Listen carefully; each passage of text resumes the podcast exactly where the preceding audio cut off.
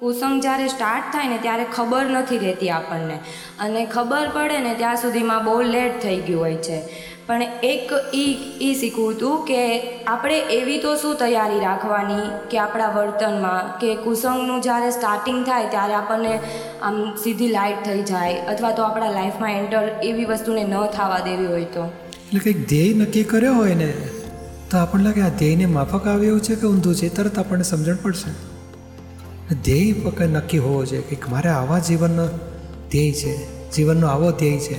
પછી એ ધ્યેય આપણે ભૂલી ના જવું જોઈએ. બે દાડા યાદ રહ્યું બાર દાડા ભૂલી ગયા, એવું ના ચાલે. મારા ધ્યેય હોય તો પછી ધ્યેય લક્ષમાં હોય. અને નિશ્ચય કર્યો એનું જ નામ કહેવાય કે ભૂલી ના જઈએ. પછી આપણને લાગે કે મારા ધ્યેયથી ઊંધું ચાલે છે, આ તો બરાબર ના કહેવાય. એટલે ખૂંચ્યા આપણને પસ્તાવો કરીએ. એટલે પછી કુસંગ બેસે નહીં આપણામાં.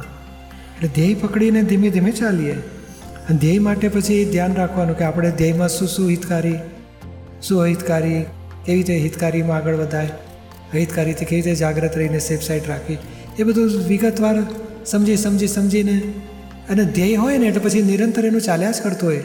કે ધ્યેય, જે મારે બોમ્બે જવું હોય ધ્યેયનું હું અહીંયા છું અમદાવાદમાં, અડાલજમાં. ધ્યેય બોમ્બે જવાનું. તો પછી નીકળું ઘરેથી એટલે શરૂઆત થઈ મારી. ટ્રાફિક નડે, કંઈ ખોટા રસ્તે આવે, કંઈ બાંધકામ તો રિપેરિંગ થતું હોય મારે રસ્તા બદલવા પડે. મને ઊંધું ચતું જવું પડે, પણ મને લક્ષમાં હોય કે મારે પહોંચવું છે ત્યાં? ટ્રાફિક નડે, મને લક્ષમાં હોય કે આ ટ્રાફિક ક્લિયર થશે, મારે જવું છે ત્યાં? એમ કરતાં કરતાં ધ્યેય પૂરો થવા માટે આપણે જાગૃત રહીએ.